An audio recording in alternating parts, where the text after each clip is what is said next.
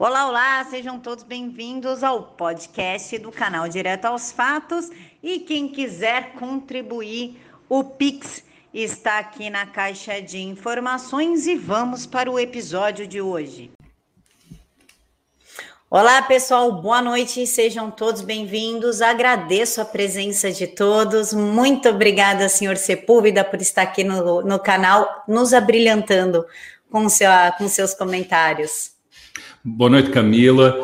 Uh, para mim é que é uma alegria estar aqui no Direto aos Fatos. Obrigado pelo convite para estar aqui com você e podermos comentar algumas das muitas novidades que há por aí, né? Senhor Sepúlveda, eu já quero começar mostrando para o senhor um tweet que me mandaram a respeito do senador Falafina, ele também é conhecido como Randolph Rodrigues, sobre algumas conexões que ele está fazendo na internet. O assunto é sério, mas conversar com a turma do Meteoro, que é um canal claramente contra o presidente da República, e o Jair Me Arrependi, que é um perfil fake, ninguém sabe quem está por trás e que tem como finalidade atacar a imagem do presidente da República, me arranca essa expressão aí. Todo feliz. Valeu, turma, vamos à luta, contem conosco. Como o senhor vê um senador da República que é vice-presidente de uma CPI fazendo algo assim? Bem, eu, para mim, isso é uma confissão e ele pode fazer as coisas que ele quiser, mas evidentemente essa publicidade que ele está fazendo aí é uma publicidade da militância dele é, contra o governo isso não se chama propriamente, a meu ver, oposição, né? chama-se militância descarada e que é, mostra bem o, o, tipo de senador que nós temos por diante de nós. É engraçado que ele tem essa expressão, né? como ele diz, essa expressão de felicidade e esse sorriso simpático que ele não tem, por exemplo, com as pessoas que foram ali chamadas como testemunhas, como a doutora Mayra Pinheiro, ou, ou uma convidada, como a doutora Nisi Yamaguchi, simples convidada, uma mulher, não é? Como tanta gente agora gosta de ser uma mulher, e, e gosto de frisar isso é, de todas as maneiras, mas o, o, o, senador não tem essa expressão de felicidade nem de amabilidade com as pessoas que ali estão o, o senador é mais um dos que está é, utilizando a CPI como um verdadeiro tribunal de exceção. E a diferença de tratamento está bem nessa foto é, que ele mesmo colocou nas redes sociais. Senhor Sepúlveda, o senhor falou sobre a diferença de tratamento. Eu gostaria de ouvir também acerca, o que o senhor pensa acerca da forma como eles trataram a doutora Mayra a doutora Anise, que são mulheres com currículo esplendoroso, invejável. É, eu não tenho que falar do currículo dessas mulheres e o tratamento deles com a doutora Luana, que é medíocre, né? Ela sequer falou a verdade em relação ao curso dela em Hopkins, se não me engano, foi em Hopkins. É, acho que no, no Hospital John Hopkins. Bom, o, o que é, que é a diferença de tratamento? É o que eu lhe digo, nós estamos diante, eu tenho frisado muito isso, desde o início venho dizendo isso, eu sei que muita gente chama CPI de circo, chama, chama disso, chama daquilo. Eu nunca chamei pelo seguinte, porque eu acho que aquilo, eh, aquilo que nós vemos todos os dias, aquelas cenas que nós vemos todos os dias, aqueles discursos que nós vemos todos os dias, não se esqueça que no dia em que a doutora Mayra Pinheiro foi prestar o depoimento dela como testemunha, como uma técnica como uma médica, é, ela foi é, antecedida, é, o depoimento dela foi antecedido por um discurso do senhor Renan Calheiros, em que ele fazia uma similitude do que está acontecendo no Brasil com o que aconteceu com o regime do Hitler e ele falava do Göring e do Hermann Göring, etc., que ele evidentemente não, não pronunciava assim. É, era quase o Goering, o Goering, assim. Mas, enfim, é isso mostrando, demonstrando a alta cultura do senador Renan Calheiros. Mas ele quis fazer um discurso eh, já aplicando uma interpretação histórica, eh, dizendo que o que se estava passando no Brasil era um genocídio que guardava semelhanças com o, o que aconteceu na Alemanha nazista e nas relações do Hitler com seus subordinados. Bom, esse tratamento depois é transformado numa amabilidade total, numa em perguntas amistosas para quem vai servir aos desígnios que tem aquele tribunal de exceção. E por isso, cada vez fica mais claro ao país, né? Eu gostaria que essas pessoas saíssem daquela sala e andassem pela rua. Andassem pela rua. E, e, e vissem o que, é que as pessoas dizem na rua. Eu estou falando na rua, diretamente na rua, não uh, em salões, nada disso. Vão perguntar o que é que a pessoa brasileira comum acha disso que eles estão fazendo. Pergunta. Perguntem, porque eles estão, uh, eles estão montando um script que é altamente virulento. Eu continuo a dizer o seguinte: o caminho que essa CPI está tomando é um caminho perigoso, politicamente falando, um caminho muito perigoso e, é, e, e o, a diferença de tratamentos é, é óbvia. É, uma, é um tribunal faccioso que nós estamos assistindo ali.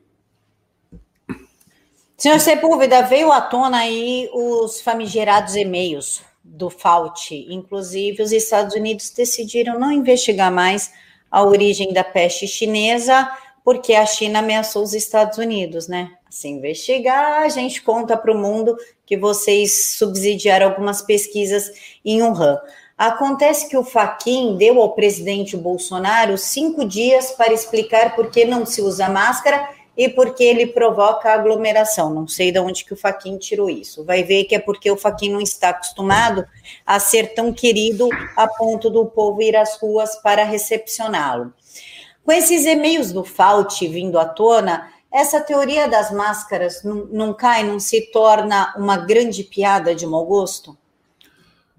Camila, eu diria o seguinte: as máscaras estão caindo, mas não são só as máscaras de pano. Bom, primeiro o seguinte: o que que o Faquin, o ministro Faquin, tem de autoridade para exigir do presidente da República para ele explicar por que, que ele aglomera ou não aglomera pessoas, por que, que há manifestações de rua, etc. Que, isso o que que é? Nós estamos diante do quê? O Supremo Tribunal Federal trouxe um tutelar dos, do, do Poder Executivo. Que é isso? Bom, mas nós estamos, eu, eu hoje escrevi um tweet sobre isso, nós estamos diante de um dos maiores escândalos, talvez de um dos maiores escândalos do século. Porque o homem que foi a ponta de lança mundial para muitas dessas medidas que nós estamos eh, vivendo nas sociedades atuais, como distanciamento social, como uso de máscaras, o Sofauti falava de duas, três máscaras, não é? Tudo isso veio desse personagem que agora nós descobrimos milhares de e-mails. Veja bem, são e-mails no e-mail oficial dele. Não estamos falando em e-mails particulares, é e-mails oficiais, em que ele mostra muita familiaridade com os com o RAN, com os, uh, os laboratórios, com os pesquisadores chineses, e eh, o Fauci terá muita coisa a explicar. Mas o problema não é só esse. Ele tem muita coisa a explicar, mas não basta explicar. O mundo está sofrendo medidas, por exemplo, nos Estados Unidos, muitos estados acabaram rompendo com essas medidas restritivas e estão tendo êxito nisso. Mas o Sofauci foi autor de um script sanitarista para o mundo inteiro. Como eu digo no meu tweet, medidas autoritárias e totalitárias em nome do sanitarismo. Agora, isso precisa de uma explicação precisa de uma explicação e precisa de um julgamento, né? Porque isso é tremendamente grave. Ele não é um particular apenas. ele é uma pessoa que esteve no comando dessa, dessa onda sanitarista pelo mundo. Como diz o Guilherme Fiuza, o Fauci, o Mandetta eh, americano, né? Então, é, o que me espanta é que a mídia dita tradicional, não é? A mídia que tanto apregoou a ciência, tanto apregoou o, as medidas sanitárias, não rasga as vestes agora e não mostre como ela está escandalizada diante do, do escândalo em que nós estamos. Nós estamos diante de um escândalo que, a meu ver, ainda terá muitos desenvolvimentos. A gente pode dizer, senhor Sepúlveda, que estamos diante, real, propriamente falando, de um genocídio? Olha, eu, é, Camila, eu não, não é, seria tecnicamente de, de, há definições técnicas para genocídio, etc. O que eu digo e cada vez vai as evidências vão se avolumando mais, é que nós estamos diante de uma guerra, efetivamente diante de uma guerra, de uma guerra biológica com caracteres, caracteres biológicos que perturbou as economias do mundo inteiro, para começar por baixo, eh, minou os sistemas de saúde do mundo inteiro, deixou eh, as, muitos países e muitas pessoas numa situação muito grave a doutora Mayra, numa entrevista que deu aos Pingos nos Is, disse uma coisa muito interessante. Para ela, vai haver uma terceira onda, mas a terceira onda vai ser de doenças psiquiátricas. Pelo isolamento, por crianças que não foram para a escola durante quase dois anos. E nós estamos diante disso por ações de uma nação, que é a China, que impediu, inclusive, que se fizessem investigações dentro do seu território, que desinformou a Organização Mundial da Saúde, que, em conivência com a Organização Mundial da Saúde, espalhou a desinformação, que pagou meios de comunicação pelo mundo inteiro para limpar a imagem da China a respeito da pandemia. E nós, uma verdadeira guerra midiática em relação a medicamentos, em relação a vacinas, tudo isso. Agora, a doutora Nise Yamaguchi disse a verdade. Quantas vidas poderiam ter sido salvas se não houvesse essa guerra midiática, por exemplo? Se não houvesse essa campanha contínua de desinformação? Então, estamos diante de um genocídio.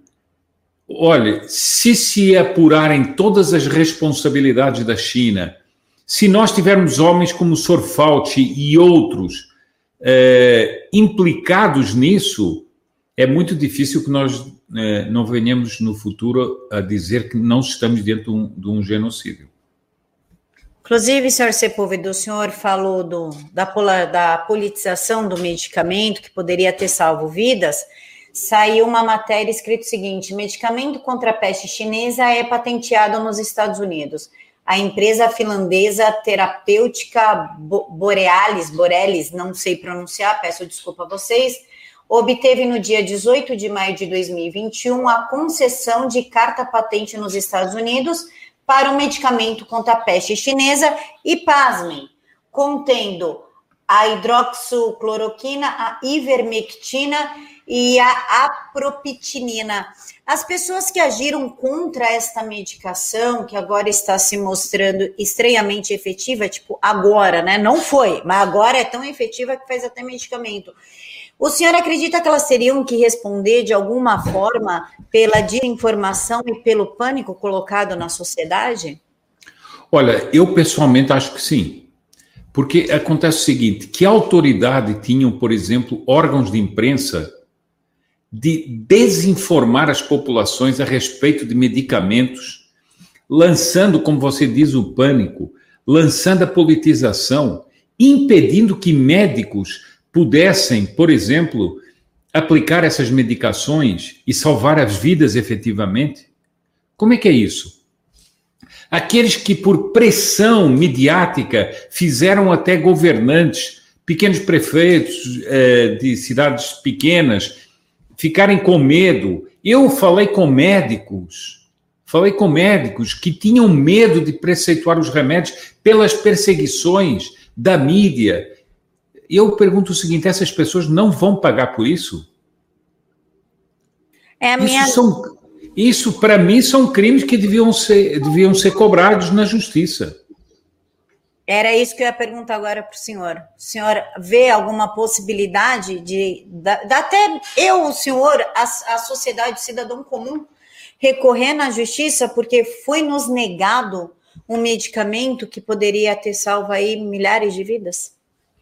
Pois é, é eu, eu, como não sou formado em direito, eu gostaria de falar disso com pessoas que são da área do direito, mas eu acho que alguém teria que mover esse, esses processos, porque efetivamente é, a mídia ela não fez um trabalho de esclarecimento, ela fez propositalmente um trabalho de desinformação. Por que, que não se investigam os meios de comunicação para saber se eles estão fazendo essa campanha de desinformação a soldo de alguém. Por que, que não se faz essa investigação? Veja bem, se você dissesse que era no início da pandemia, mas não. Hoje, com estudos publicados, com estudos feitos, com é, terapêutica aplicada e que deu resultados, há órgãos de imprensa que continuam a falar de negacionismo, seja lá o que isso queira dizer, ou seja, uma etiqueta infamante para quem defende efetivamente tratamentos. E eu, e eu pergunto, a soldo de quem estão essas pessoas? Por que, que elas continuam a espalhar essa desinformação? Por que, que essas, as agências de fact-checking não fazem fact-checking com essas, esses órgãos? Por quê? Vou só dar um exemplo. O professor Luc Montagnier, prêmio Nobel, prêmio Nobel, ele deu uma opinião sobre as vacinas. Ele é um virologista. Ele não é um prêmio Nobel de economia. Ele não é um prêmio Nobel de literatura. Ele é um prêmio Nobel medicina. Virologista um jornalistazinho do Estado de São Paulo, de fact-checking lá de uma agência do, do Estado de São Paulo, do Estadão, diz que ele está espalhando fake news. Como? O que é isso? Qual é a autoridade que esse indivíduo tem para dizer isso? Ele não está criando uma desinformação no público que pode ser altamente prejudicial, que pode prejudicar muitas pessoas em concreto, atacando assim. O, alguém pode me perguntar: ah, mas, mas o que diz o professor Luc Montagnier é um dogma? Não, não é um dogma. Mas que venha alguém do nível dele discutir cientificamente o que ele está dizendo. Mas essa discussão é uma discussão científica, pode haver um debate científico mas não pode classificar imediatamente o professor Luc Montagnier como difusor de fake news ou de desinformação. Agora, essas pessoas ficarão impunes diante disso tudo? Então... Eu já repeti, Camila, eu já repeti isso em outros programas, mas vou repetir aqui. Quem analisava as coisas desde o início da pandemia, e, e eu poderia fazer aqui um elenco de vários fatos, assim, de memória. Desde o início da pandemia, quem analisava os fatos, quem analisava as informações que chegavam, quem analisava o noticiário, percebia que havia algo de muito estranho e que não era impossível, diante das atitudes suspeitas da China e da OMS a mando da China, não era muito difícil supor que houvesse a possibilidade de que esse vírus não fosse um, um, um, algo natural, mas fosse algo preparado em laboratório, ou que tinha escapado, ou que propositalmente tinha sido posto em circulação como uma arma biológica. houve muitas pessoas que falaram disso. Não falaram com certezas, mas falaram com como hipóteses, analisaram fatos. O Facebook imediatamente cortava essas pessoas por estarem difundindo fake news. Agora que se avolumam as evidências de, de, dessa possibilidade, o fake news vai descarada, o Facebook vai descaradamente dizer o seguinte: não, não, de repente essa versão não é mais fake news. Ah, é? Então quer dizer que de repente não é mais fake news. E todos aqueles que foram censurados, como é que ficam? E toda a sociedade que não teve é, a possibilidade de tomar conhecimento dessa informação, como é que fica? Por que, que o Facebook não é processado por isso? Por ter restringido uma informação gravi que era importantíssima para as sociedades ocidentais ou as sociedades de vários países do mundo, era uma informação fundamental. Como é que fica o Facebook? Não vai ser responsabilizado por isso? Ou eles são senhores da verdade? É uma pergunta, né? Inclusive, senhor Sepúlveda, o Mark Zuckerberg, papai do Facebook, foi citado no e-mail do Fault, né, em conversas com o Fault, inclusive. Senhor Sepúlveda, então a gente pode dizer que as redes sociais e as empresas de fact-checking, tendo como apoiadores jornalistas, né, é, é para a gente ficar mesmo com a cara no chão, mas da Folha de São Paulo, Estadão e UOL fizeram um novo Ministério da Verdade, que só é a verdade aquilo que eles querem que seja e não a verdade efetiva, como se a gente tivesse dois tipos de verdade? É, o, eu vou fazer aqui uma brincadeira, mas nós temos livre mercado nessa, nessa, nesse mercado aí. Temos disputa por mercado porque nós temos essas agências fazendo isso e agora a CPI quer fazer a mesma coisa. A CPI quer erigir uma verdade, decretar que existe uma ideologia chamada negacionismo e condenar todo mundo que eles acham que não estão de acordo com a verdade que eles elaboraram naquele é, antro. Bom, e nós temos o mesmo em plataformas como Facebook, como YouTube, como outros, que se acham no direito de proclamar o que pode ser dito e o que não pode ser dito. Os amigos é, do Momento Conservador, que é um canal é, que foi atacado pelo YouTube, eles conseguiram uma decisão liminar do juiz em que o juiz diz isso mesmo. Qual é a qualificação que tem o YouTube para determinar a verdade científica a respeito de uma doença? Qual é? Nenhuma. Então por que, que eles dizem que tal coisa pode ser dita e outra não pode ser dita? Outra não pode ser dita. E nós estamos diante disso, ou seja, nós vemos avançar diante dos nossos olhos uma situação orwelliana, ou seja, o mundo que parecia uma invenção de livros de ficção, nós estamos vivendo. E se fala até em perseguição judicial contra aqueles que dizem certas coisas. Eu acho isso assustador. Inclusive, senhor Sepúlveda, Fausto Pinato, presidente da Câmara da Frente Brasil, Frente Parlamentar Brasil e China, a maior frente parlamentar da Câmara dos Deputados, fez montou um inquérito, um dossiê com todas as pessoas, sites e canais, enfim, que falaram que o vírus nasceu na China e que falam mal do Supremo Tribunal Federal, entregou para o Alexandre de Moraes para a abertura de um novo inquérito. Ou seja, estão caçando pessoas pela sua opinião. Senhor Sepúlveda, antes da gente entrar no, no tema da Polícia Federal é, secretário do Amazonas, atuando no Distrito Federal, porque envolve o assunto da CPI. Eu gostaria de saber o que o senhor pensa sobre essa proibição do Biden. Biden proíbe investimentos dos Estados Unidos em 59 empresas da China. A Casa Branca afirma que companhias possibilitam o desenvolvimento e a modernização do exército chinês. Ele se deu conta disso agora? Para ele foi uma grande surpresa, o que a gente já sabe há anos?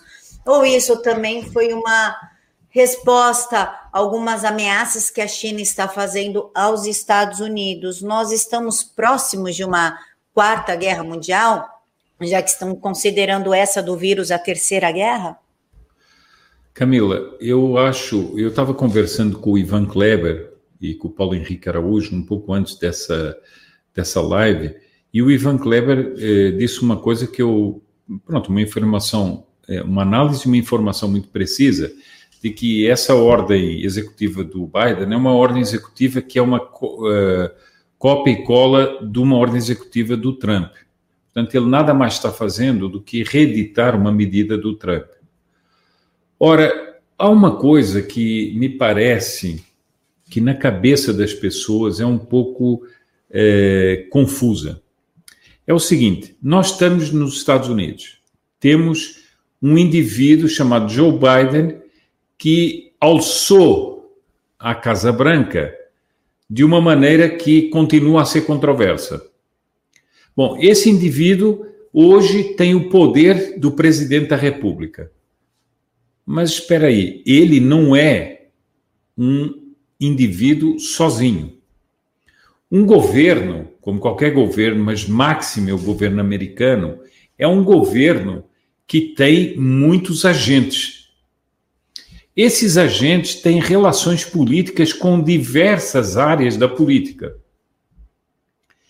E nós também não podemos esquecer que estamos, estamos falando da maior potência do Ocidente, que é são os Estados Unidos, em que, numa questão como o enfrentamento, eu não tenho medo de dizer isso, o enfrentamento e as ameaças que a China coloca hoje aos Estados Unidos, a voz daqueles que fazem parte do Conselho, da, que seria o Conselho de Segurança Nacional dos Estados Unidos, portanto, militares e outras organizações do Estado que velam pela segurança dos Estados Unidos, também tem uma voz muito forte. E o Biden não pode, então, sair fazendo o que ele quer eu acho que ele está sendo condicionado, altamente condicionado, pelas evidências que o mundo está vendo. Mesmo dentro do Partido Democrata, não há uma linearidade de colaboração com a China.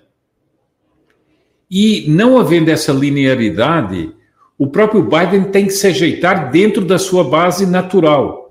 Mas ele tem como missão é, conduzir os Estados Unidos. Ora, se ele não tomar, se ele não, no mínimo, não defender o mínimo de segurança para os Estados Unidos, ele vai se distanciar cada vez mais do povo americano.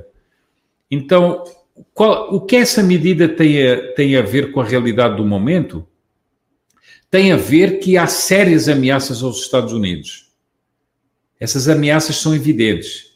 São ameaças no campo da, da desinformação, são ameaças no campo sanitário, são ameaças no campo militar, e não é só militar dentro dos Estados Unidos. A China está provocando ameaças pelo mundo inteiro. Ela está falando, por exemplo, de um grande aliado dos Estados Unidos, que é a Austrália, na possibilidade de um ataque até nuclear à Austrália. Isso saiu há poucas semanas. Então, nós temos um, uma, um, uma tensão internacional muito grande é, provocada pela China. E isso implica em muitas ameaças à segurança dos Estados Unidos. O presidente Biden ou o Biden é, teria condições de ignorar isso aí? Parece-me um pouco difícil. Por isso é que, às vezes, as pessoas falam, ah, mas como é que ele fez isso? Bom, ele fez isso porque ele não é um, um sujeito, um indivíduo sozinho mandando no país imenso como são os Estados Unidos. Senhor Sepúlveda, o Lupin pergunta o seguinte: esse, esse viés de ida e de volta de ações no poder não pode ser um jogo dos donos do poder para enganar a percepção do poder das ações inimigas dos metacapitalistas? Olhe, é, eu vou lhe dizer uma coisa, que é o seguinte. É, eu continuo a ser um, um, objetor muito grande dessa, dessa compartimentação é, de, da política internacional em blocos. O bloco dos metacapitalistas, dos sino-soviéticos, dos islâmicos, etc. Por que, que eu sou é, por que, que eu sou objetante dessa visão?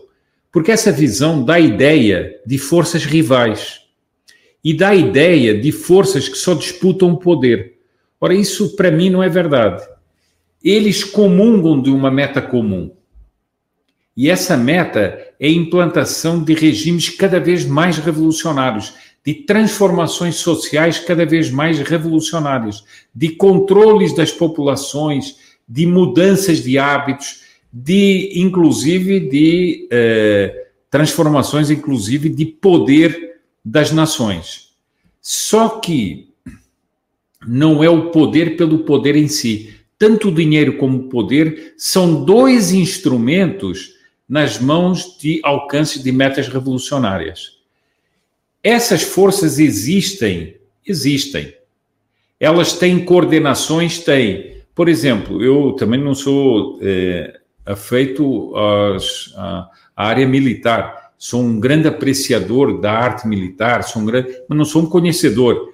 Mas quando você tem uma nação muito grande que vai para uma guerra, você tem vários exércitos dessa própria nação que são como que autônomos uns dos outros.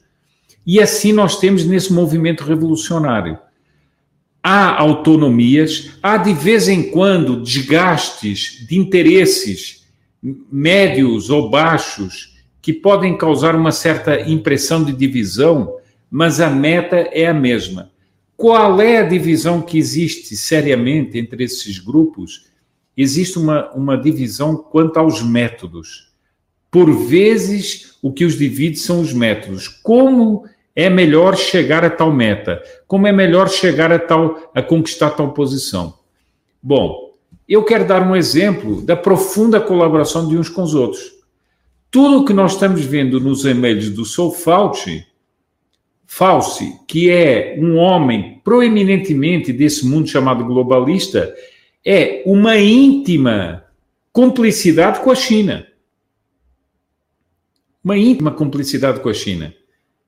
Então, é, o que nós vemos é que há, há essa cumplicidade, há esse modo de fazer as coisas, há esse modo de é, entrosagem de é, intenções entre uns e outros. Por isso eu, eu sou um pouco objetante a essa visão e acho o seguinte: o, o que você disse pode ter uma razão de ser, e eu acho que, que e concordo que você, com o que você disse, que há certas medidas que são feitas que são apenas para mascarar intenções que estão atrás.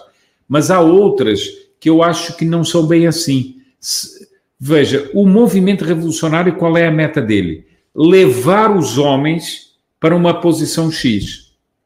Levar os homens, de preferência, aceitando para uma posição X, ou seja, para um regime cada vez mais eh, social ou comunista, cada vez mais coletivista, cada vez mais pautado por uma verdade oficial.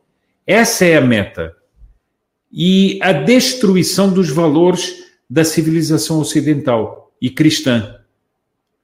Você vai ver que essa é a meta do, do, do movimento islâmico, é a meta dos, dos sino-soviéticos, é a meta dos metacapitalistas, etc. Então, é, eu acho que há uma convergência de metas e às vezes uma divergência de métodos. Senhor Sepúlveda, eu estou tentando achar aqui uma matéria, se não me engano, saiu no Brasil Sem Medo, que o diretor, aqui ó, dirigente do Hamas, eu só não estou logada porque eu ainda não coloquei todas as credenciais nesse computador, mas é o seguinte, a gente agora a gente entra no assunto da CPI, que é muito importante para o Brasil. Dirigente do Hamas anuncia apoio a Lula para 2022. Do Hamas. Não é de Israel, é do Hamas, do grupo terrorista. Segundo Bazen Naim, líder do, do grupo terrorista, o ex-presidente é amigo e apoiador da, da causa pa palestina. Não só isso, o filho do Renan Calheiros talvez seja vice do presidiário, do Lula ladrão. Mas também o que nos chamou a atenção, senhor Sepúlveda, tudo isso saiu hoje. O presidente da CPI, ou seja, Omar Aziz, aquele de, do Amazonas, que a esposa foi presa por desvio de dinheiro da saúde, os irmãos foram presos, ele também é investigado por desvio de dinheiro da saúde e envolvido até numas coisas erradas com criança. Presidente da CPI conversa com Lula e Dória na mesma semana. Omar Aziz falou com o ex-presidente, o ex-presidiário Luiz Inácio Lula da Silva, na terça-feira por telefone, com Dória na quarta. Presidente da CPI da pandemia, Omar Aziz, recebe a visita de Wilson Lima três dias antes da operação da Polícia Federal que prendeu o segundo secretário de saúde. Já teve uma secretária de saúde presa no Amazonas, esse é o segundo. Aí, logo depois, três dias depois, a Polícia Federal fez buscas na casa do governador do Amazonas e prendeu o secretário de saúde. Não obstante ainda tudo isso, a professora Paula Marisa trouxe uma informação muito importante, que o pessoal está enaltecendo muito o Roberto Jefferson, e isso me preocupa, senhor Sepúlveda, e eu vou explicar por quê. O problema é que tem muita raposa em pele de coelho, né? E aí, às vezes, o pessoal acaba dando palco, apoiando, e vira aí uma Joyce Hasselman. Mas em relação ao Roberto Jefferson, como desperta muitas paixões, eu deixo a critério de cada um. Roberto Jefferson Wilson Lima. Wilson Lima e Roberto Jefferson. Respeitável público, eu vos apresento o Leão do Amazonas. Wilson Lima nomeia o segundo irmão do Roberto Jefferson para secretário. Acredito que a maioria das pessoas não saiba, mas a administração do Amazonas abriga dois irmãos do Roberto Jefferson. Um fato que levantou desconfiança entre os deputados amazonenses, pois o Wilson Lima estaria importando pessoas de fora, no caso os irmãos de Roberto Jefferson, para assumir cargos de confiança com o seu governo. Além disso, há reclamações quanto ao excesso de CCS, CCS é assessores, pessoal, no governo. Aí ela botou outra matéria que é encontro com Roberto Jefferson sinaliza que o Wilson pode estar a caminho do PTB no dia 25 de março de 2021. O que nós estamos vendo aqui, afinal, senhor Sepúlveda, é uma grande organização para derrubar o presidente Bolsonaro, talvez o Roberto Jefferson apostando que essa CPI do circo derrube o presidente, mesmo com a operação da Polícia Federal, tanto no Amazonas como no Distrito Federal, pelo mesmo motivo, desvio do dinheiro enviado pelo governo federal. E vai querer o eleitorado do presidente. O que, que a gente pode é, concluir do Roberto Jefferson e seus irmãos no Amazonas, frente a tudo isso que a gente está vendo e essas operações da polícia? Olha, oh, Camila, eu vou ser muito sincero com você. É o seguinte, eu gosto de análise política, mas nunca fui eh, assim muito versado em, eh, o, como eu poderia dizer, em tramas de bastidores. Mas vamos fazer aqui um raciocínio. Eu, você estava fazendo essa pergunta agora, vamos fazer aqui um raciocínio. Se é, uma vez uma, uma pessoa me perguntou: Nossa, o que você achou da entrevista do Roberto Jefferson? Eu só, eu só respondi assim: um político. Ele é um político. Ele é um mestre na política, ele é um homem que conhece os bastidores, ele é um homem que conhece muita coisa. Afinal de, coisa, ele, é, afinal de contas, ele é um homem que tem muitas informações. Não se esqueça que ele derrubou o Zé Dirceu do poder com um discurso. Ele disse: Zé, sai daí. No dia seguinte, ele saiu. Então, ele é esse personagem. Agora eu vou, vou aqui fazer um raciocínio. Puxa, se é para ter esse fim, ele podia ter escolhido outro lugar, né? Porque no, ir para o Amazonas, para o governo do Amazonas, que todo mundo sabe que é convulsionado e que é cheio de denúncias há tanto tempo, é propriamente ir para um lugar que não. Hum, enfim, não traz muito dividendo político, né? Ou, ou, ou, traz muita tribulação no meio. Então, a minha opinião é o seguinte: eu não, a minha opinião é que eu não tenho muita opinião sobre isso. É, eu não, não vou aqui é, fazer apologia ou não apologia. Eu ouço sempre com muita atenção o que o Roberto Jefferson diz, pelo lado da informação, porque ele conhece muito os bastidores e isso eu presto muita atenção no que ele diz. Agora, o mais grave de tudo, é, parece-me nisso aí, é, Camila, é a questão do é, do que que se está tramando, foi o que eu falei ali atrás. O que que se está tramando na CPI? Esses telefonemas do Amarazis para o Lula, para o João Dória, para esse, para aquele, isso mostra que há uma orquestração nos bastidores nessa CPI e que ali está sendo feito, ali é o palco onde está sendo exercitado e onde está sendo representada uma peça que tem uma finalidade. Para mim, essa finalidade é tentar derrubar o presidente, ou impedi-lo, ou, se possível, prendê-lo. Por crime de responsabilidade, por dizer que ele é um genocida, etc. Por isso é que eu digo o seguinte: o que nós estamos vendo na CPI, ao contrário do que alguns pensam, para mim não é um circo. É uma grande montagem que visa algo de muito sinistro à frente. E outra pequena outra pequena observação nessa matéria que você leu agora. Eu acho que o que aconteceu no Amazonas, é, veja, o, o, a operação da Polícia Federal no Amazonas foi direcionada às questões de corrupção na saúde. Ora, o senhor Omar Aziz está denunciado por isso também. Está investigado por isso. Bom, o que é que eu acho do que aconteceu no Amazonas? Eu acho que nós podemos ter tido ali uma ponta de coisas que podem vir a acontecer na política. Ou seja, houve um, eh, um dono eh, de hospital que recebeu a tiros a Polícia Federal, depois se refugiou num consulado.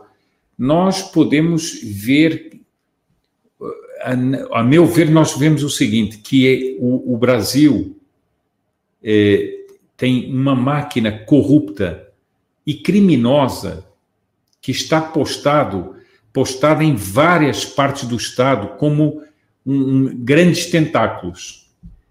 E que o presidente outro dia usou uma expressão, quando ele falou aqui do, da CEAGESP em São Paulo, dizendo o seguinte, que cada, uh, cada lugar, cada coisa que ele mexia era um verdadeiro ninho de ratos onde ele mexia.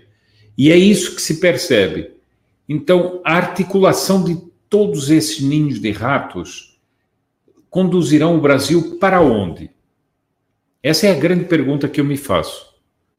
Por isso, quanto à questão do, do Roberto Jefferson, acho muito interessantes essas informações da professora Paula Marisa, mas o que eu tenho a dizer é isso.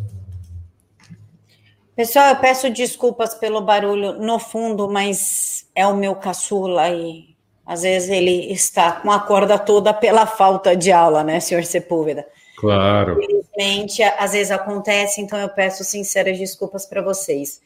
Senhor Sepúlveda, o Renan Calheiros é contrário chamar governadores para a CPI, inclusive os próprios governadores recorreram ao Supremo Tribunal Federal, porque é naquele esquema que eu não canso de falar, quem deve teme. E se você procura o Supremo Tribunal, que é o pai dos fracos e do, eu ia falar frascos e comprimidos, dos frascos e oprimidos, é porque você está devendo e muito. Então, Renan Calheiros é totalmente contrário, até por conta do filho dele, mas ele quer chamar o filho do presidente Bolsonaro. Renan Calheiros defende a convocação de Carlos Bolsonaro na CPI. Eu gostaria de entender o que, que tem a ver um vereador do Rio de Janeiro com, a, com, a, com o Ministério da Saúde, com a CPI, porque a minha cabeça ainda não conseguiu fazer ligações, já que a mídia noticiou, com certo prazer mórbido, inclusive, que o Carlos Bolsonaro estava afastado do Palácio do Planalto já há meses. Ou ele está afastado por, com o prazer sórdido da mídia de afastar o filho de um pai, ou ele fez uma participação no tal do gabinete paralelo. Como a gente entende essa, esse duplo pensar aí, essa, du, essa dupla informação? Olha, eu vejo assim, primeiro, quando a CPI foi instaurada, é, ela foi, primeiro, houve uma ordem arbitrária do senhor Barroso para fazer isso. que devia ter sido recusada pelo presidente do Senado. Mas não foi, porque o senhor Pacheco, eu continuo a dizer que é uma das figuras, eu vou falar da, da, da, da lembrar da Dilma, né, que há sempre um cachorro atrás da pessoa, etc. Mas há sempre uma figura oculta, né? Pois a figura oculta por trás dessa CPI chama-se Rodrigo Pacheco, que fez todas as ensaboadas possíveis para que isso se, para que essa CPI decorresse como está decorrendo. Bom, então nós temos isso. Só que por eh, iniciativa do senador eh, Girão do Ceará, ele conseguiu assinaturas para que se houvesse uma investigação a prefeitos e governadores. Então, quem é o senhor Renan Calheiros para dizer que ele é contra isso? Isso está nos, nos, nas metas da CPI. Então, esse é o primeiro ponto. Segundo ponto, por que, que ele quer chamar o Carlos Bolsonaro? Para mim é claríssimo, Camila. Isso não é uma CPI para investigar nada de Covid, nada disso. Isso é um tribunal de exceção que está montado para chamar qualquer um que eles queiram enfiar dentro da ciranda de condenações que eles vão fazer e para falar de assuntos que nada têm a ver com a CPI. Isso é um tribunal de exceção que foi criado para isso. É uma espécie de tribunal do país. Nós estamos assistindo. Veja bem, como é que nós podemos admitir que um general, como o general Pazuello, vai a uma manifestação ao lado do presidente, aparece ao lado do presidente e a CPI diz: Ah, isso é, nós o vamos prender. Como? O que? O que que a CPI tem autoridade para decretar a prisão de um general que, num, num ato que não nada tem a ver com a CPI? Quer dizer, veja bem o, estado em que nós estamos nesse momento. Nós estamos, nós estamos assistindo a uma pseudo-CPI. Nós estamos no Senado assistindo a um tribunal de exceção que está fora das regras do Estado de Direito, do famoso Estado de Direito. Nós estamos assistindo a isso. Então, realmente não tem nada a ver, mas eles vão chamar porque, porque querem achacar pessoas. Só isso. Senhor Sepúlveda, é uma coisa que nos causa estranheza, que parece que. Eu, eu não sei expressar direito sem usar palavras chulas é, e acabar, inclusive, ofendendo ao senhor e ao chat, mas a impressão que nos dá é que essa CPI é um teatro global, tá? Como se a Rede Globo tivesse fazendo um, uma espécie de novela para criminalizar o herói, é, transformar os ruins em coitadinhos da sociedade. Inclusive, o negócio é, é uma teia de, de aranha tão densa, tão bem feita, mas tão amarrada, uma coisa leva a outra que leva a outra que do nada o João Dória, governador de São Paulo, calça apertada, calcinha atolada, como vocês quiserem chamar, ofereceu um cargo para essa médica, Luana Araújo, no Centro de Contingência de São Paulo contra a peste chinesa. Ela que não tem qualquer currículo, não atuou na pandemia da peste chinesa, é, mal teve pacientes, como médica, uma excelente cantora. Qual, qual, qual que é o desenrolar disso? Onde que a gente puxa o fio para entender como esta mulher foi parar na CPI, porque parece aquele jabuti em cima da árvore, está lá, mas ninguém sabe como colocou, que sequer foi nomeada para a secretaria, não atuou na Secretaria da Saúde, mas agora vai vir parar aqui em São Paulo, na mão do João Dória.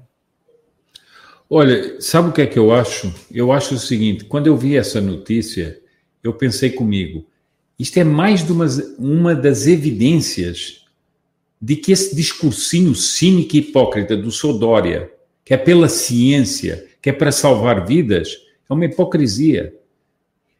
Tudo é a comando e amando de um projeto político. E eu pergunto o seguinte: se São Paulo foi um dos piores índices nessa doença, por que ninguém chama o seu João Dória para prestar contas? Por que, que, por que, que ninguém na imprensa o chama de genocida. Por quê? Eu pergunto o seguinte: por que, que o Sr. Gabas não vai ao, ao, à CPI? Por quê? E essa Luana foi, essa doutora Luana foi. Por quê? Se não, não, não querem investigar por que é que houve tantos mortos e por que é que houve. Por que é que pessoas ficaram impedidas ou tiveram as suas, as suas condições é, de saúde ameaçadas e outras vieram a óbito nessa doença? não querem saber o que é que houve de corrupção. Por exemplo, uma pessoa me escreveu outro dia um todo um arrazoado que eu achei muito interessante sobre o fechamento de 40 mil leitos durante os governos do PT. Faça as contas de quantas pessoas teriam sido salvas se houvessem esses leitos. Não, nós estamos diante de uma CPI que é ah, o SUS é uma maravilha. O SUS funcionava perfeitamente. Mas esse governo criminoso é que impediu tudo isso de funcionar. Eu vi pessoas no Nordeste, no Ceará, tomando vacina e dizendo o seguinte: vacina e SUS salvam. Ele não genocida. Mas essa gente que faz isso, depois vem para as redes sociais e diz: não podemos politizar, só queremos salvar vidas como Sodória. Pergunto o seguinte: qual é a qualificação técnica dessa doutora Luana para ser convidada para aqui pelo Sodória? É um ato político. E eu pergunto o seguinte: esse ato político vai ter repercussão nas pessoas que estão nos hospitais ou não? É uma pergunta. Pior é que vai, senhor Sepúlveda. Eu tô achando, tô procurando aqui um post que eu salvei ontem no Instagram. Achei que o João Dória ele não tem a mínima vergonha na cara de mentir publicamente. Deixa eu arrumar aqui direitinho. Pronto, adicionei. Descaso com a vida dos brasileiros, só para vocês terem uma noção do nível de politicagem do João Dória, governador do estado que mais tem mortes com a peste chinesa, inclusive se fôssemos um país, se São Paulo fosse um país, nós estaríamos em nono lugar com maior número de mortes. Descaso com a vida dos brasileiros. Ontem, o Ministério da Saúde recebeu 396 mil doses da vacina Pfizer em Viracopos, São Paulo. Surpreendentemente, até agora, São Paulo não recebeu nenhuma dose. A resposta do, do Ministério da Saúde é que hoje, 3 do 6, é feriado pelo visto, para o governo federal, vidas não importam. Resposta do Marcelo Queiroga. Senhor governador, antes de emitir esse tipo de comunicado, informe-se com seu secretário de saúde como funciona a tripartite. Daí conversamos, pare de palanque, precisamos unir o Brasil. Inclusive, senhor Sepúlveda, o Dimas Covas, do, do Instituto Butantan, disse hoje, saiu hoje, que a vacina não vai proteger a gente tanto assim. Em 2020, era as vacinas vão te deixar 100% protegidos, pode tomar, e hoje já não é bem assim. Como analisar isso? O, o, tipo de realidade paralela que nós estamos vivendo que eu não consigo compreender? Uh, eu tenho pensado muito sobre essa questão das vacinas e, e, o que eu penso é o seguinte: em todas as, as em, em, todas as calamidades, as pessoas tentam resolver os problemas uh, de uma maneira sensata. Se você, por exemplo, tiver um incêndio num prédio muito alto, ou tiver, por exemplo, vamos fazer remeter para os atentados eh, de 11 de setembro nos Estados Unidos. Eu vi filme, vi um filme que não era um filme, era um documentário feito por dois irmãos franceses, dois cineastas franceses, que estavam em Nova York para, para fazer um documentário sobre os bombeiros e são apanhados pelo atentado. E eles fazem filmagens de, de tudo o que aconteceu dentro das torres. Quando você vê os que comandavam as operações por parte dos bombeiros, você não vê uma espécie de frenesi e querendo impor uma solução que não estava que não estava, não sabia se ia funcionar ou não. Eles reúnem um conselho, começam a dizer é melhor fazer assim, uns sobem para tal lugar, outros tentam salvar as pessoas que estão nos elevadores. Tudo é feito com uma serenidade diante daquela catástrofe. O que nós vemos é o seguinte: uma espécie de guerra, você tem que se vacinar, você tem que se vacinar. E a mesma imprensa que fez guerra aos medicamentos faz agora uma guerra de frenesi para a pessoa se vacinar. Será que a pessoa não tem direito de desconfiar disso?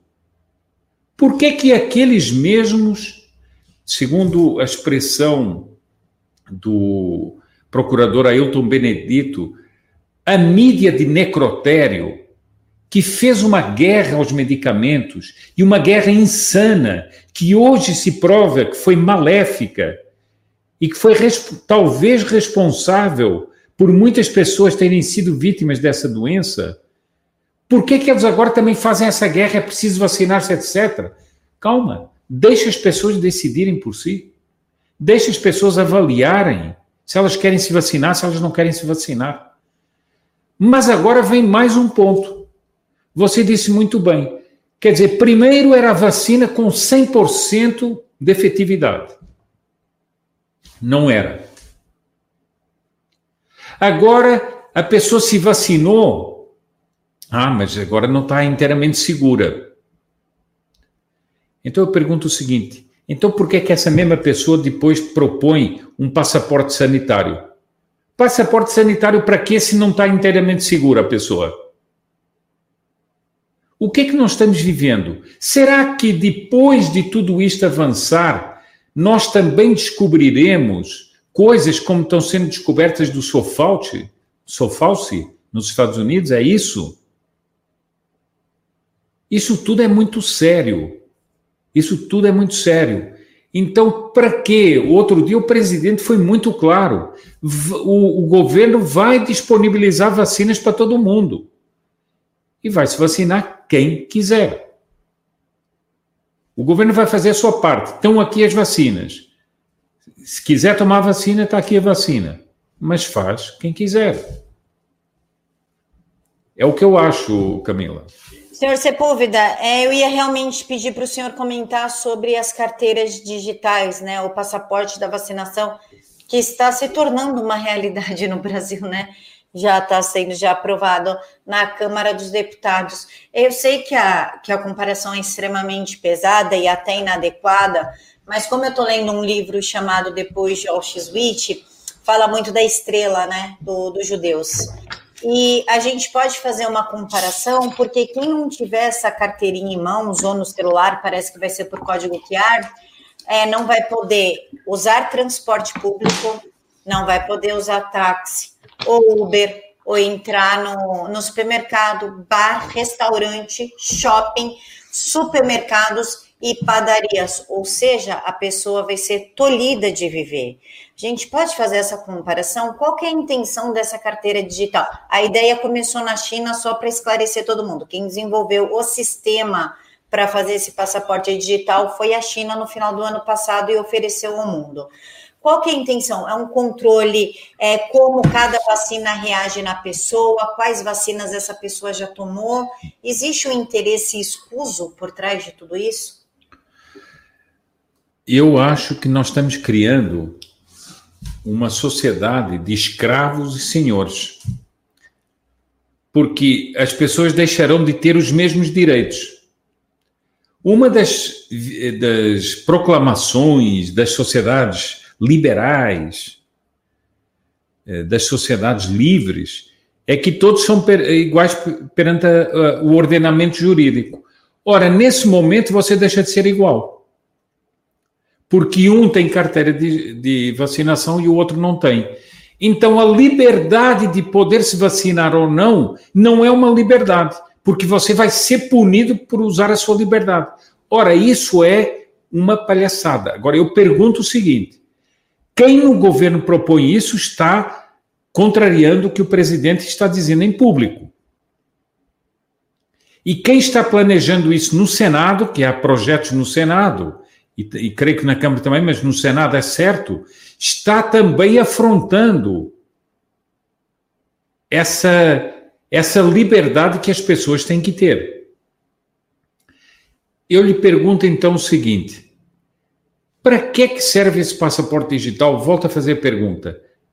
É para dizer que a pessoa se vacinou e, portanto, está segura? Mas quem está dando a vacina diz que a pessoa não está segura. Então, para que é, que é o passaporte digital? É uma farsa? Ou é um meio de controle da sociedade? Em que as informações vão estar ali, em que você vai saber em que parte você está, em que parte você foi, etc., como sistemas de verdadeiro campo de concentração a céu aberto que a China tem instalados na China. O que nós estamos vendo é Kafka, literalmente Kafka. Estão a propósito desta, desta guerra biológica, que cada vez mais vai chegando a isso, essa conclusão, as sociedades que são vítimas dessa guerra estão adotando os métodos de controle da população. Isso é muito grave. Isso é muito grave. E depois volto a perguntar: para que se as pessoas que estão dando as vacinas dizem que a pessoa não está protegida. Então não adianta nada ter um passaporte sanitário. Tanto faz ser vacinado como não ser vacinado. Veja que nós estamos eh, diante de uma imensa máquina que está fazendo uma verdadeira guerra sanitária, uma guerra biológica, uma guerra, sobretudo, de desinformação. Para dar um exemplo, eu não vou comentar isso aqui, que não quero uh, entrar nesse campo, mas vejam essa verdadeira palhaçada da Copa América. Isso é pura guerra política de desinformação.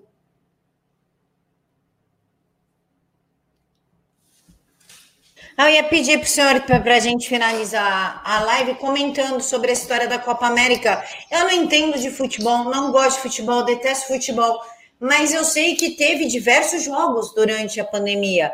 Teve Brasileirão, teve não sei lá mais o que, mas não sei das quantas. Parece que esse, só porque a Globo não vai transmitir, parece que foi o SBT que ganhou nem sei falar, acho que licitação para passar o jogo, não sei exatamente, não me interessa o mundo do futebol. E o que dá a entender, senhor Sepúlveda, é que o Renan Calheiros fez um lobby na última CPI para falar dessa história da Copa América em resposta à Globo, como se ele estivesse recebendo alguma coisa da Rede Globo para conseguir impedir a transmissão desta tal da Copa. O João Dória, inclusive, voltou atrás não vai permitir que passe aqui em São Paulo. E o Omar Aziz, que um dia antes tinha falado: Isso é bobagem, deixa acontecer a Copa, o que, que tem a ver? Chegou na CPI e falou assim: Eu mudei de posição. Eu também sou contrário. Ontem eu concordei, hoje eu não sou, eu não concordo mais, como se algo tivesse aparecido lá no banco dele através de Pix. Como é que o senhor vê isso? O, qual que é a mensagem que está sendo passada? Só o que passa na Globo não transmite? É tipo manifestação de esquerda? Só manifestação de esquerda não tem peste chinesa?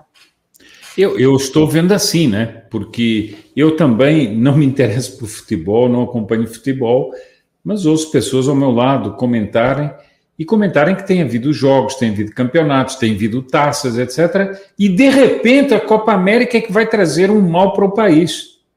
E os outros todos, o que é que aconteceu? Não houve problema? Será que nós não lembramos que o finado é, prefeito de São Paulo esteve num estádio assistindo ao seu time, o Santos? Não, não nos lembramos disso? Agora, eu pergunto o seguinte: se eu pudesse fazer uma pergunta maldosa, o senhor Maraziz mudou de opinião por quê? Com quem é que ele conversou? Quem é que o induziu a mudar de posição?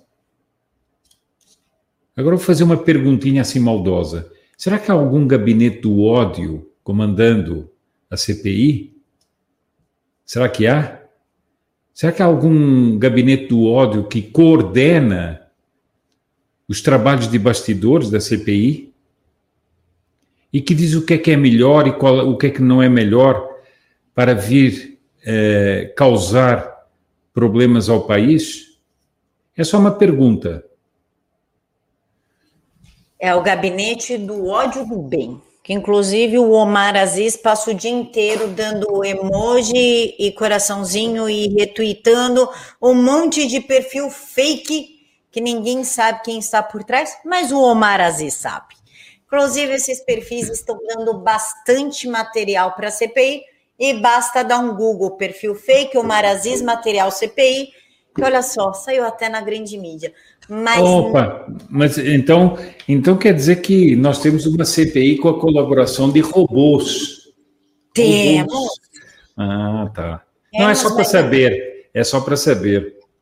É, e a mídia ela não noticiou no sentido negativo, criticando, dando uma polarização. Não foi do tipo, ai, a interação das redes sociais com a CPI, sabe? Romantizando a, o absurdo de perfis falsos estarem dando material para a CPI contra o presidente Bolsonaro. Senhor Sepúlveda, o que podemos esperar da semana que vem? Olha, eu, é, assim, as pessoas às vezes falam comigo, nossa, porque 2022, eu, eu pergunto, como é que é? 2000 e quê? Ah, sim. Deixa ele acontecendo, mas eu não estou nem prevendo por semana, eu acho que eu estou prevendo por dia, nem por dia, não dá para prever nada, porque a gente não sabe o desenrolar. Veja, por exemplo, essa toda a narrativa que foi criada em torno do general Pazuello Exército exime-se de punir General Pazuello. Exército livra General Pazuello de punição. Mas livra de punição do quê?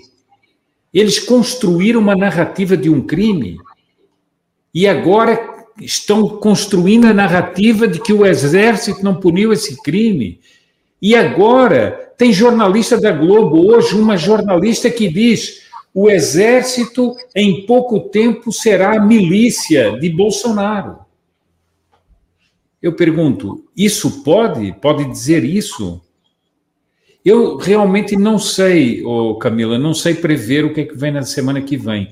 Mas hoje eu escrevi um tweet que me alarmou bastante, vendo aquele general Girão, que é deputado, é, pondo as declarações, comentando as declarações do Marco Aurélio Melo sobre a não punição do general Pazuello, ele diz que é muito grave para o país. O que é que o Supremo Tribunal Federal tem que se meter na organização interna das Forças Armadas? Também não sei. Mas eu digo-lhe uma coisa: isso, para mim, é uma espécie de anúncio de que a próxima ruptura em que nós estaremos é o, STF querendo se meter dentro da organização das Forças Armadas. Era só o que faltava, né, senhor Sepúlveda? Pois é. O STF dentro das Forças Armadas. Aí não falta mais nada para gente, né? Pois é. Mas, para mim, é uma perspectiva. Senhor Sepúlveda, suas redes sociais, canais, o senhor está quando no Terça, quando no PH Vox? Conta tudo para gente. Olha, é assim, eu tenho um canal próprio no YouTube convido as pessoas que estão aqui, que não são inscritas lá, que se inscrevam, é, que é, é o meu nome.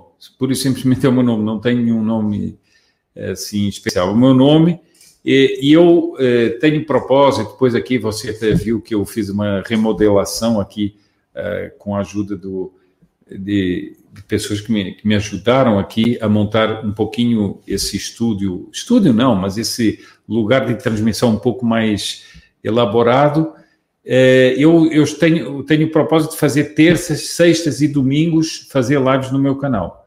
Bom, depois, às segundas-feiras, eu, eu estou no Radar da Mídia, no, uh, no Terça Livre, e à quinta-feira no Boletim da Manhã, também do Terça Livre. E estou no PH Vox uh, aos sábados de manhã, na análise da semana. Esses, esses são as minhas participações habituais no YouTube, fora lives assim como essa você me deu a alegria de me convidar. Bom, depois eu tenho no Twitter tenho uma conta chamada Radar da Mídia, que é uma conta bastante movimentada, e tenho também uma conta no Instagram. E tenho um canal do Telegram que também pode procurar Radar da Mídia, que também vão ter lá. Que horas que o senhor vai fazer live no seu canal, senhor Sepúlveda? Terça? Eu, aí?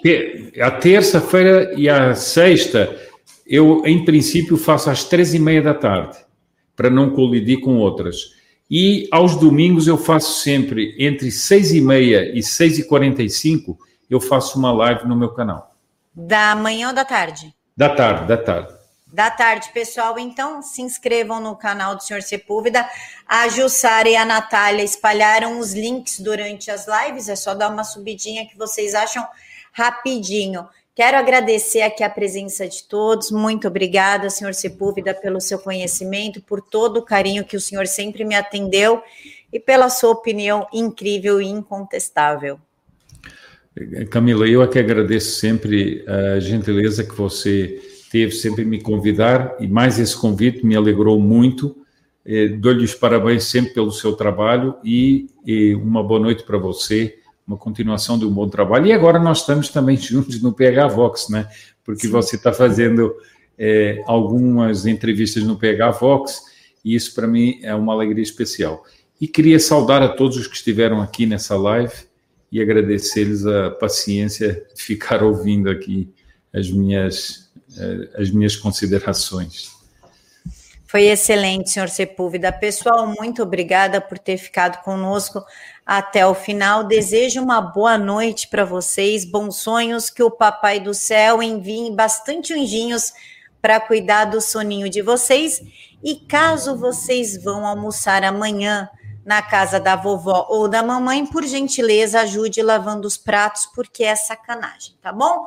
Um beijo no coração de todos, fiquem todos com Deus e até amanhã às seis e meia da manhã com o doutor Renato Gomes. Tchau!